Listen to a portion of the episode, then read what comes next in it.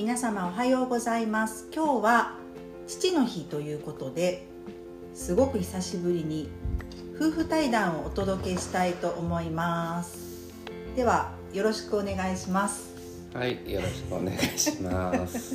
父です。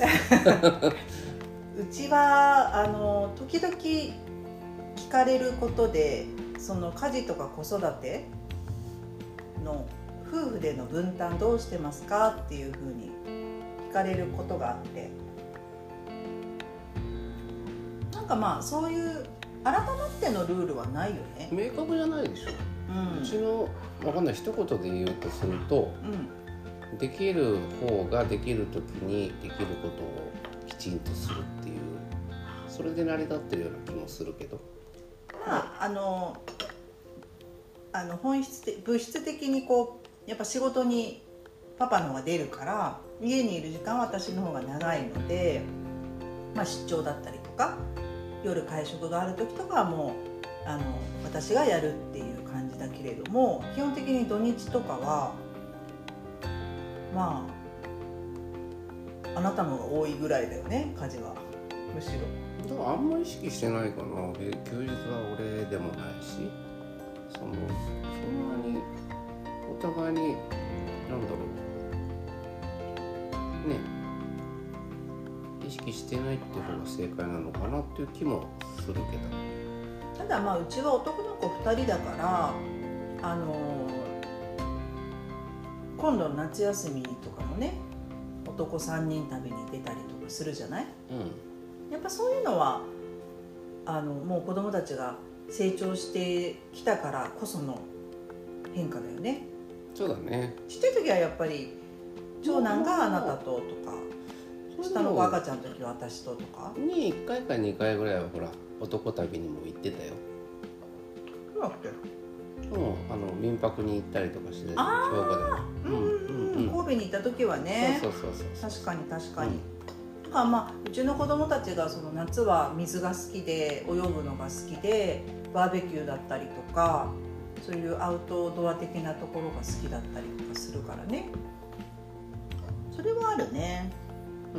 うん。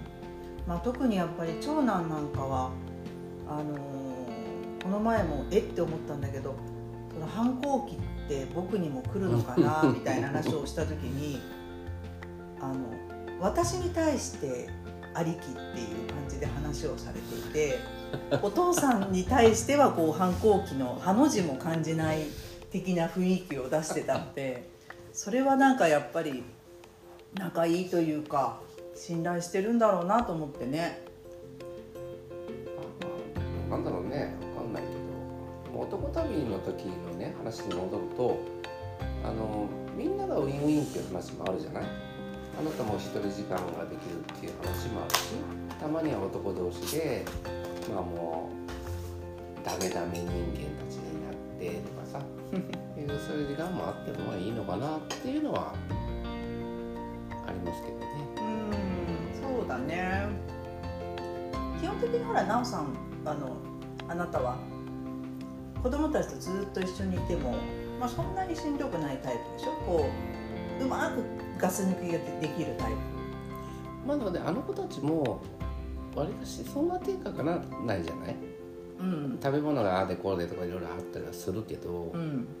あのほら次ここ行きたいあの例えば USJ 行ってあれ行ってこれ行ってみたいなことでね言わないから川川で遊んでね美味しいものがあってそれでまあ十分みたいなところもあるからちょっと素朴なところっていうのはお金お金ではなくてね。だからこっちも別に楽だしなんかでもどこ連れてけって言われても多分あんまり何事も気にならないんだと思うんだけどうん。私がいやなんかあの夏休みとかねやっぱもうすっごい夏休みが終わるとものすごい開放感なのよね。で別にほらもう今はあの誰かが受験っていうわけでもないし、まあ、お弁当前に作らなきゃいけないとかどっか送りに行ったりとかっていうことがあるわけじゃないんだけれどもやっぱ朝から晩までご飯作ってあの一緒にいたりとかするとなんかもうそれだけでちょっとこう疲れてしまうというか気疲れをしてしまうというかだからそういうのはあんまりパパはないからうん。ないよなと思って。ね末っ子だからかな？常に人がいたからかな家に。いやだから夜起きてたりするんじゃないやっぱり。うん。そこだけはもう自分の時間ってことで。うん。でも子供たちも起きてるじゃん。あの週末だけじゃん。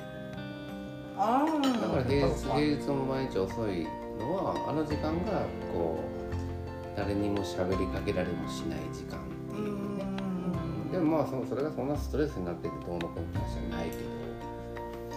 まあそういう大事な時間だとまあそれはそれで必要な時間なんじゃないのかなと。うん。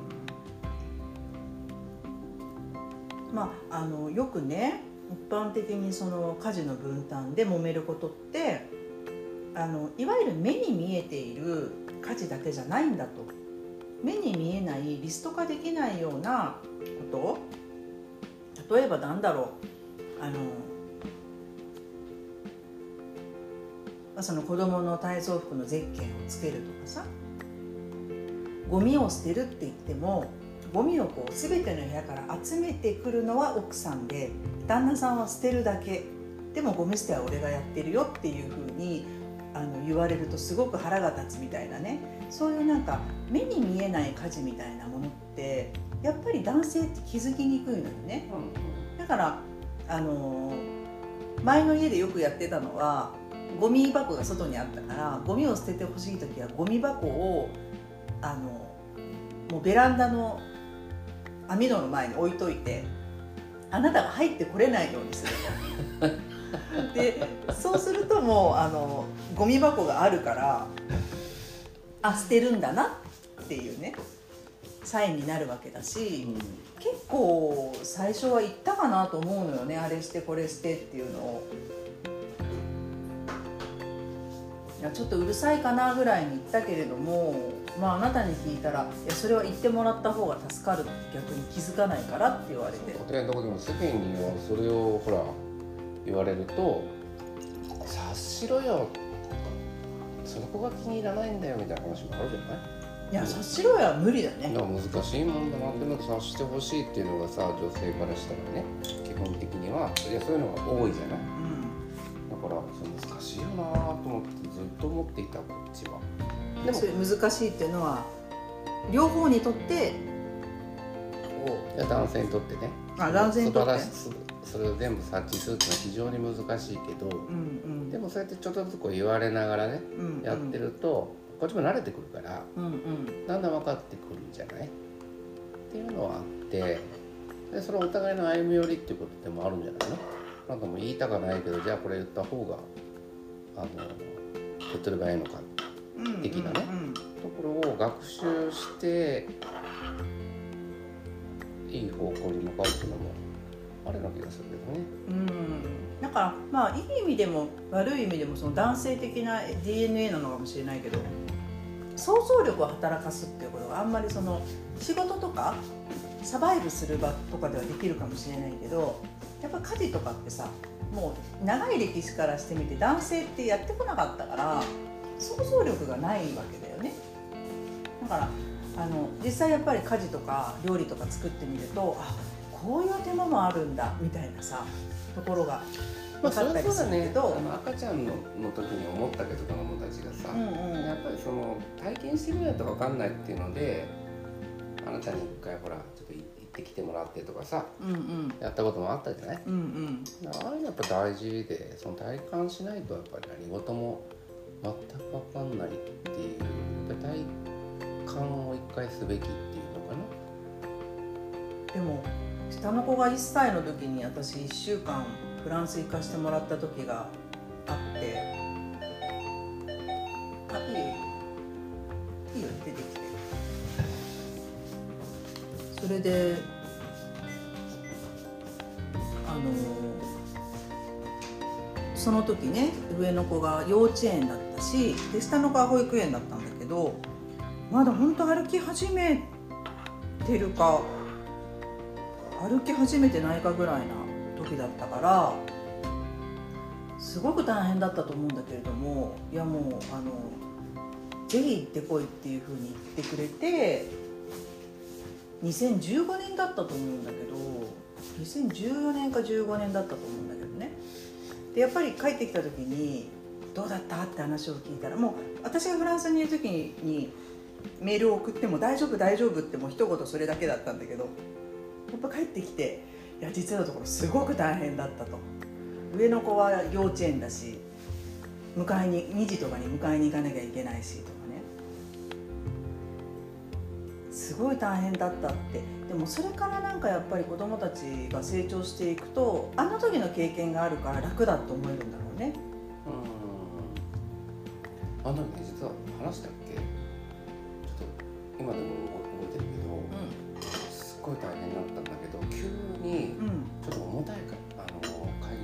ちゃったのねうん。あの時に。うん。どうしようと思ってうん。さすがにこの血のみを置いてさ会社行けないなと思って。うん。え夜？ええ昼間昼間うん。土日に？え違う違う平日平日。えだって子供たち幼稚園と保育園じゃん。いやそうなんだけどあのフフルだったから。あ夕方までだからまあまあでもでも物理もう行けないわと思って諦めてリモートで帰らしてっつってリモートで入ったのね。なんだけど意外とあ別に何もなかったなっていう。あ全然コロナ前だったのに。ちょっと気づいたっていうのがあって、えー、コロナ前にね。そうそうそうそうそう。まあまあそれは運も良かったっていうのもあるんだけど、うんうんうんこん。なこともあったねエピソードとしてはね。今だったらね全然普通だけど。でもそんなにもこう気づけるっていうさ、うんねやっぱりあの排除しちゃうじゃない、うん。そんなこと絶対できないとかさ、もちろんできないこともあるんだけど、まあ、そういうのにやっぱり気づく機会っていうのにはなったなだからいつもと違う体験を自らこうしてみると違う気づきが見えてくるというかさ。そういうのはやっぱあるなぁと思うね。本当その血のみ子の時はもちろん2人きりにさせることは一切なかったけどもう上の子が小学校入ってぐらいからもうすぐ12時間はお留守番させてたよね。だからそこも夫婦間でいやこんなちっちゃいのにお留守番なんかさせるべきじゃないってもうどっちどっちかが言ったらもう終わりじゃん。出かけられないじゃん2人で。でもうちはなんかお互いにねもう1時間ぐらいだったらもうすぐ近くだしあのきちんと施錠もしてまあ、電話も。モニターとかもつけて。行ったりてたからね。したじゃない、、うん、だからなんかそういうのはあったかなっていうのはね。だからそういうなんかやっぱ価値観が夫婦間で違うと、まあ、うちなんかもうね今中学生だからあれだけど、まあ中学生でもお留守番させないっていうお家はあるかもしれないからね。その辺はうん。でも結局子供たちも任せてあげるとすごく喜ぶというかまあ結局自分たちが自由にできるからね。そういうのはなんかあウィンウィンだなっていうのは感じたよね。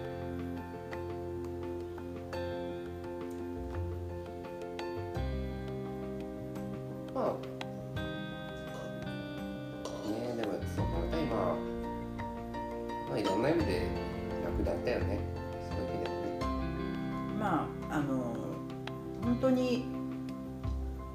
ちの場合は実家がねお互いの実家が離れてたからあの大変なこともたくさんあったけど預け先がなくてね。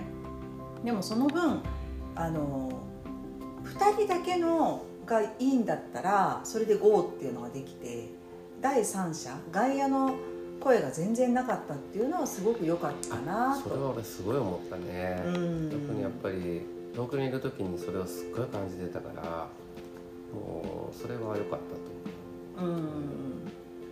まあだからあのね自分の親御さんに預けることが可能だけどその代わりすごい口も出されてて悩んでるっていう方もたくさんいると思うんだけどうちの夫婦はそれがなくてよかったよね。まあ私もだから会社員は諦めたんだけどまあ結まあ局、ね完全にそこはなんだろう。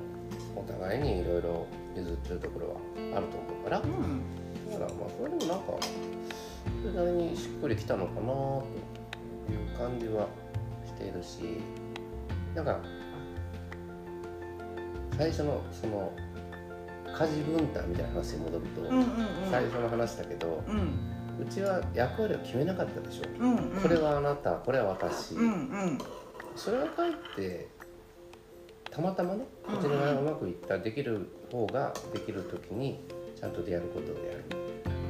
っていう風にしてるからじゃないとさ「いやこれ俺の担当じゃないしえこれはあなたの担当だよね」みたいな話になっちゃうからこれ仕事も一緒だけど、うん。なかなかそれであの仕事は仕事でそれもあるのかもしれないけど家庭っていうのはまたそうじゃないからでもじゃあ役割を決めなかったら何もしないっていうのも出てくるかもしれないし、うん。難しいところなんだけどうちの場合は役割を決めないでできる方が全力でやる。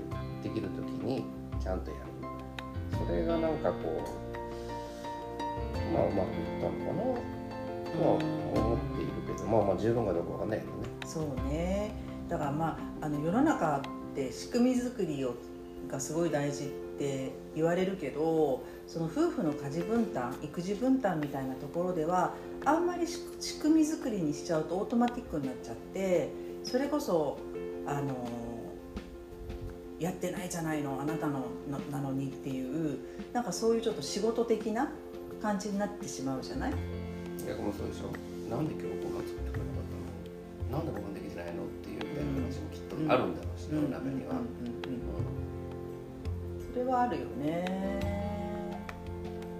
まあ、本当に難しいなと思うんだけどまあ結婚は忍耐と思いやりっていう言葉があるように本当だなと思ってねそこはね。相手を思いやるっていうのはすごい大事だなと思うんだけど。まあまあでもうち子供たちも大病してね大変だったいうこともなかったからそれもすごくラッキーだったんじゃないかなって。そうだね。いわゆる一般的なね、男の子ってちっちゃい頃は体よく壊すよみたいなのまあ、上の子はね。若干はあったけど、うん。まあそれで熱も出してた。多くはなかったよね、うん。もう下の子が全く出さなかったからね。うん。うん。面白いなと思って。あれとももりもり食べるしさ。うん。まあまああのそんなわけで今日は父の日。え？もう長くなっていや最近ね20分ぐらい話すようにしててね。もうゆるい感じでね、まあ、父の日ということでいつもありがとうございます。夫はいありがとうございます。はーいということで今日は夫婦対談お届けしました。さようなら